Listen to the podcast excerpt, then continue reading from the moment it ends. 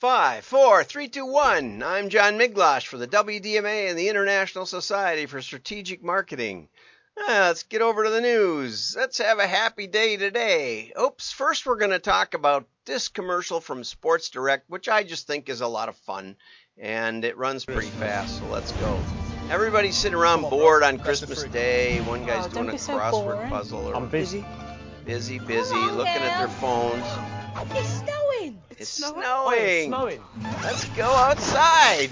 Uh, what you do with my new boots? And yesterday Snowing, was like the Trying to go first day we've had any snow. Here we go. Got ya. These are all sports legends, probably in the UK. Bro, watch it, will ya? Of course, I don't know who they are, but that's okay. Oh, I've got you. tennis, making tennis balls. Whack.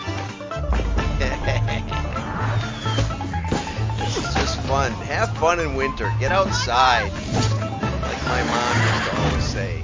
Go outside and play. We used to come in with our with our toes completely frozen off. That's it. Go outside. Right? Get outside and play. We'd come in and have our toes frostbitten because we had skates on from the year before that didn't fit, and we could only get them on if they if we wore dress socks instead of warm socks. we didn't care. I remember screaming when she'd pour cold water on our toes. It's after four or five hours of sub-zero weather. like, how cool is that? How fun is that? That's what real life is about. Anyway, let's get over to the PDF news. Okay, this first article I think is hilarious, and I'm sure you won't agree. But Instagram sues analytics company uh, because they're they're analyzing Instagram data without Instagram being involved.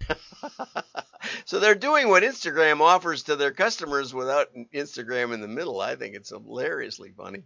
A Hong Kong based company, Social Data Trading, allegedly scraped data from Instagram and used the information for paid analytics service. Let's have some competition. Let's see how the analytics come out.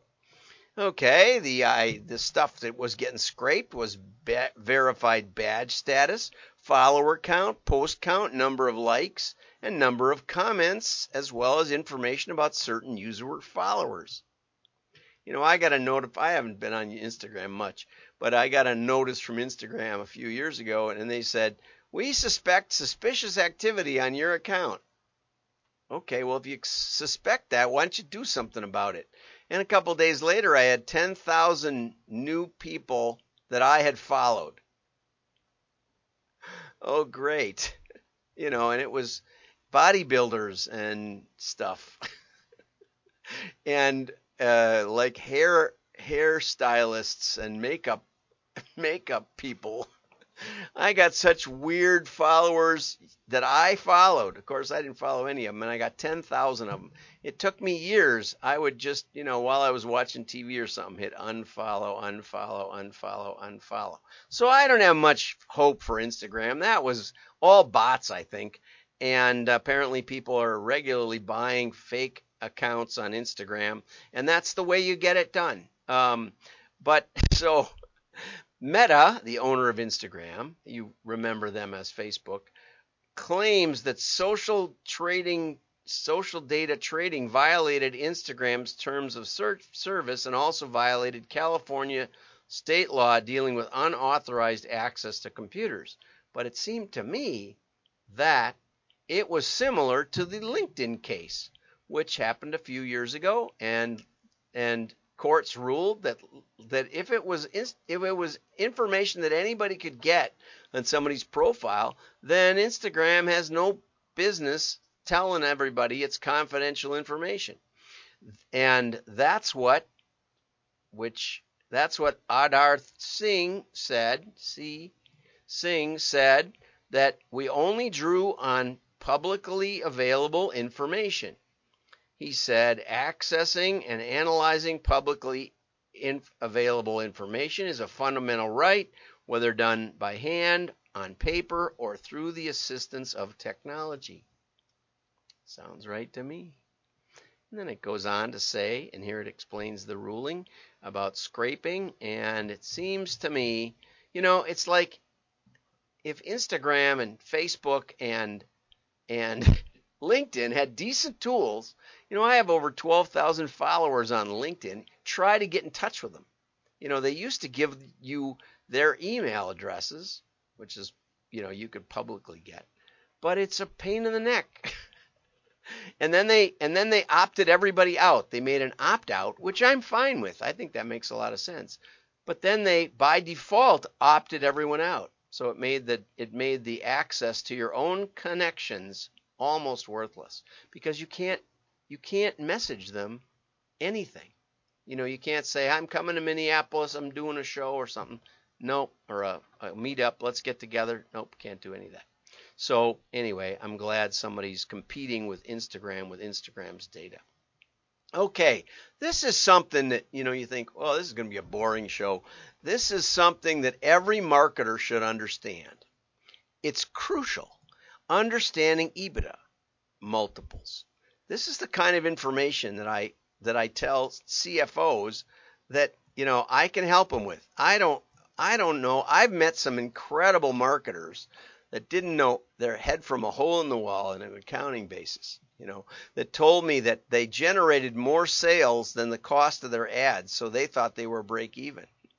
I said, you know, we gotta, we gotta, we gotta, we put little things in the boxes in the sale. Those cost us money. Did you ever think to subtract that? Maybe that'd be an idea. They got, you know, like deer in the headlights. I'm not saying these were excellent marketers. I'm saying that these were real marketers, and they were making more than I was from that client by a lot because they were the digital guys. Woohoo! The young kids. They had no idea what a break even, just even basic break even analysis. And I have a show on that if you go search on YouTube. Anyway, what this is about is it stands for earnings before interest, taxes, depreciation, and amortization. Okay? It's basically the operating cash flow a business generates. So you got a P&L, you've got top line revenue. This is how much money we took in. Okay? And then these are our expenses. And it's not very well written because it says you take net income and adding back interest expenses, taxes, and the cost of depreciation and amortization. Okay, well, that's in the bottom line. That's in the expenses and stuff. And what we're looking for is is a picture of a company Here's the revenue up here, and here are the costs. But we don't want to take the costs that aren't related to doing business because if a company buys them, you know, it may it may buy off their debt. It may buy them for the cost of their debt, right? Or or contingent liabilities that they're facing that they don't have the resources to fight the legal battles with, like this scraping company or something like that. So sometimes a business will will sell itself to deal with other problems. But what buyers want to know is here's the revenue you took in, and here are the rev are the business operational expenses that you might not that we might not have to deal with. So, as a great example, uh, country club dues, company cars, for personal use, payments to non-participating family members. You know, maybe it's a family business, maybe it's it's second generation, and so I'm the oldest, I'm running the business, but my brother doesn't want to run the business, but in the will it says I got to pay him, you know, a 5% royalty because my dad said I had to. Okay, well, if the business gets sold, and I had a friend who had a business that was kind of like that okay and we would talk every year about the crazy stuff that had to happen because the family the father had given each sibling an equal percentage of payment uh, of ownership of the company so this you know the oldest had to had to pay them off every year well that would not be part of ebitda okay because it's not an operational expense and if it gets bought by somebody else, that would be the first thing to go. But each family member would participate in the sale and get 25% of the cash. Okay, so it makes sense. Okay, they're not trying to rip anybody off. Okay, so back here. The higher the multiple of e so what happens now? You're going to sell your company and it's a $10 million company, that's your revenue per year. but nine million of it goes to inventory and overhead and and and uh, keeping the lights on and salaries and all the rest of it. Okay, and you know another half of that million dollars goes to taxes and interest and stuff like that. So your so your bottom line end of the year profit is is a half a million dollars. But some of those operational costs we're going to back out because it's you know that goes to pay the country club and the cars and and other stuff that the owners of the company like paying themselves as a business expense, but it keeps their income low. Okay, maybe they lease equipment to the company. I, I had another boss who did that. It's a pretty smart idea. Or they own the business and they pay the rent. And I had, a, you know, many many small businesses do that. They they personally buy the bu- the building and then the company pays rent to it. So uh, accounting is very creative stuff. Whether you believe it or not, you marketers. But anyway, so now we've got a half a million dollars before uh, before all these other crazy stuffs, okay, come out. And so, or maybe we got a million because that was the operational. There were nine million in operational expenses. So we got a million dollars on the table. Now what we do is we say, okay, you did a million dollars in EBITDA last year. The profits were half of that, but we did a million dollars in in in uh, in profit. Okay, and we're just going to take that and look at it because it doesn't matter how much money you make in a year if you don't if if you don't have any profit left. The buyer is interested in profit. Now that's not always true. Sometimes buyers are just interested in revenue growth and they figure that they can that you're running the business terrible and that they can make a lot more money buying it from you. Now that's oftentimes there's a hubris in buying companies, and there's often big surprises. You know, I had a, a, a, friend who was president of a, of a of a catalog company, and he bought a competitive catalog that only printed twice a year, and it was in black and white. And he thought, boy, if we make this color and jazz it all up, but he didn't realize that that market was very, very reluctant to spend extra cash. It wasn't like his market, even though it was the same sport and he uh, he got a rude awakening finding that the low overhead approach of of one color black and white catalog mailed rarely in big runs was way more economical and it ended up being not a great acquisition for him uh, in retrospect. So sometimes but sometimes there's growth is happening in sales and the operational cost to scale up to that level can be can be you know there's a big learning curve. And so that so that a company can be growing a lot growth is expensive. And but a bigger company might want to buy them because they're not growing so much. And it'll look better on their balance sheet to their investors that oh they got some growth because they bought a growing company.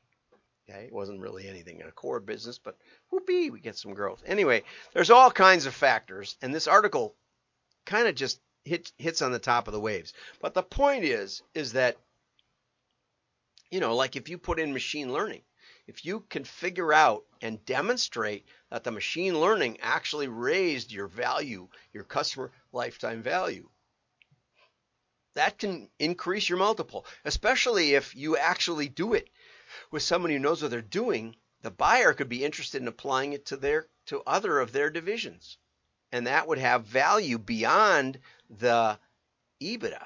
And so what happens is when there's kinds when there's those kinds of instances, what happens is the buyer will offer a premium multiple. So we'll take that million dollar EBITDA and you might get 3 times it if you're just st- kind of stagnant but you know, it's a family business and everybody's happy and that's not uncommon either uh, especially a printing business. You know, the owner's getting up there in age. He doesn't want to reinvest. He doesn't want to, you know, put in all kinds of new presses and new equipment. He just wants to keep it going the way he's been. It's his retirement. And he's doing fine. But now he's getting old and he wants to do something for his kids and they don't want a, a part of it. Okay, so that'd be a three-time multiple. On the other hand, if you've got, you know, I did work against actually Toys R Us, who told investors that they were going to put in a, a customer database and they were going to they were going to know all the stuff about their customers. The problem with that was that they forgot to mention, and none of the marketing people thought of it, is I don't want to grow up. I'm a Toys R Us kid. Well, that's the problem. You do grow up. And your kids that loved Toys R Us when they were five and six and seven and eight, they get to be 15 and they're just not interested. so all the data on the seven year olds only applies to next year's seven year olds. It doesn't apply to a con- continuity of interest by your by your aging customer base. Something to think about. Anyway, but Toys R Us sold it and went bankrupt because it was not at all true. It doesn't work that way. Okay, so anyway, what we've been in the business of doing 17 times, we've had clients hire us and dramatically improve that multiple. I can't do a whole lot. Sometimes I can. I've done I've done things to help the profitability, but mostly I've been able to help the growth. And that growth takes your multiple from 3 where it has been just a dormant little company or it's been declining in sales. Oftentimes I've taken that and taken a de- declining uh, sales company. That's in my book, one of them that we grew 20% in a recession the first year, 20% the second, 20% the third, 60% improvement. It's actually more than that um, over three years um, can dramatically help your valuation, right? And I've shared the Lovesac case. It had a lot. There were a lot of people involved, but we showed them how to use testing to leverage their marketing budget and learn from it, and then take what they learned in mail and leverage it onto digital and mass media and they grew um, 100% in the three years we were with them. That's a that's a big deal, and it's a public company now. So they went from 50 to 100 million, which is public information. Um, and you know, I understand they're doing great, but that that gives their stock a higher valuation because they went public.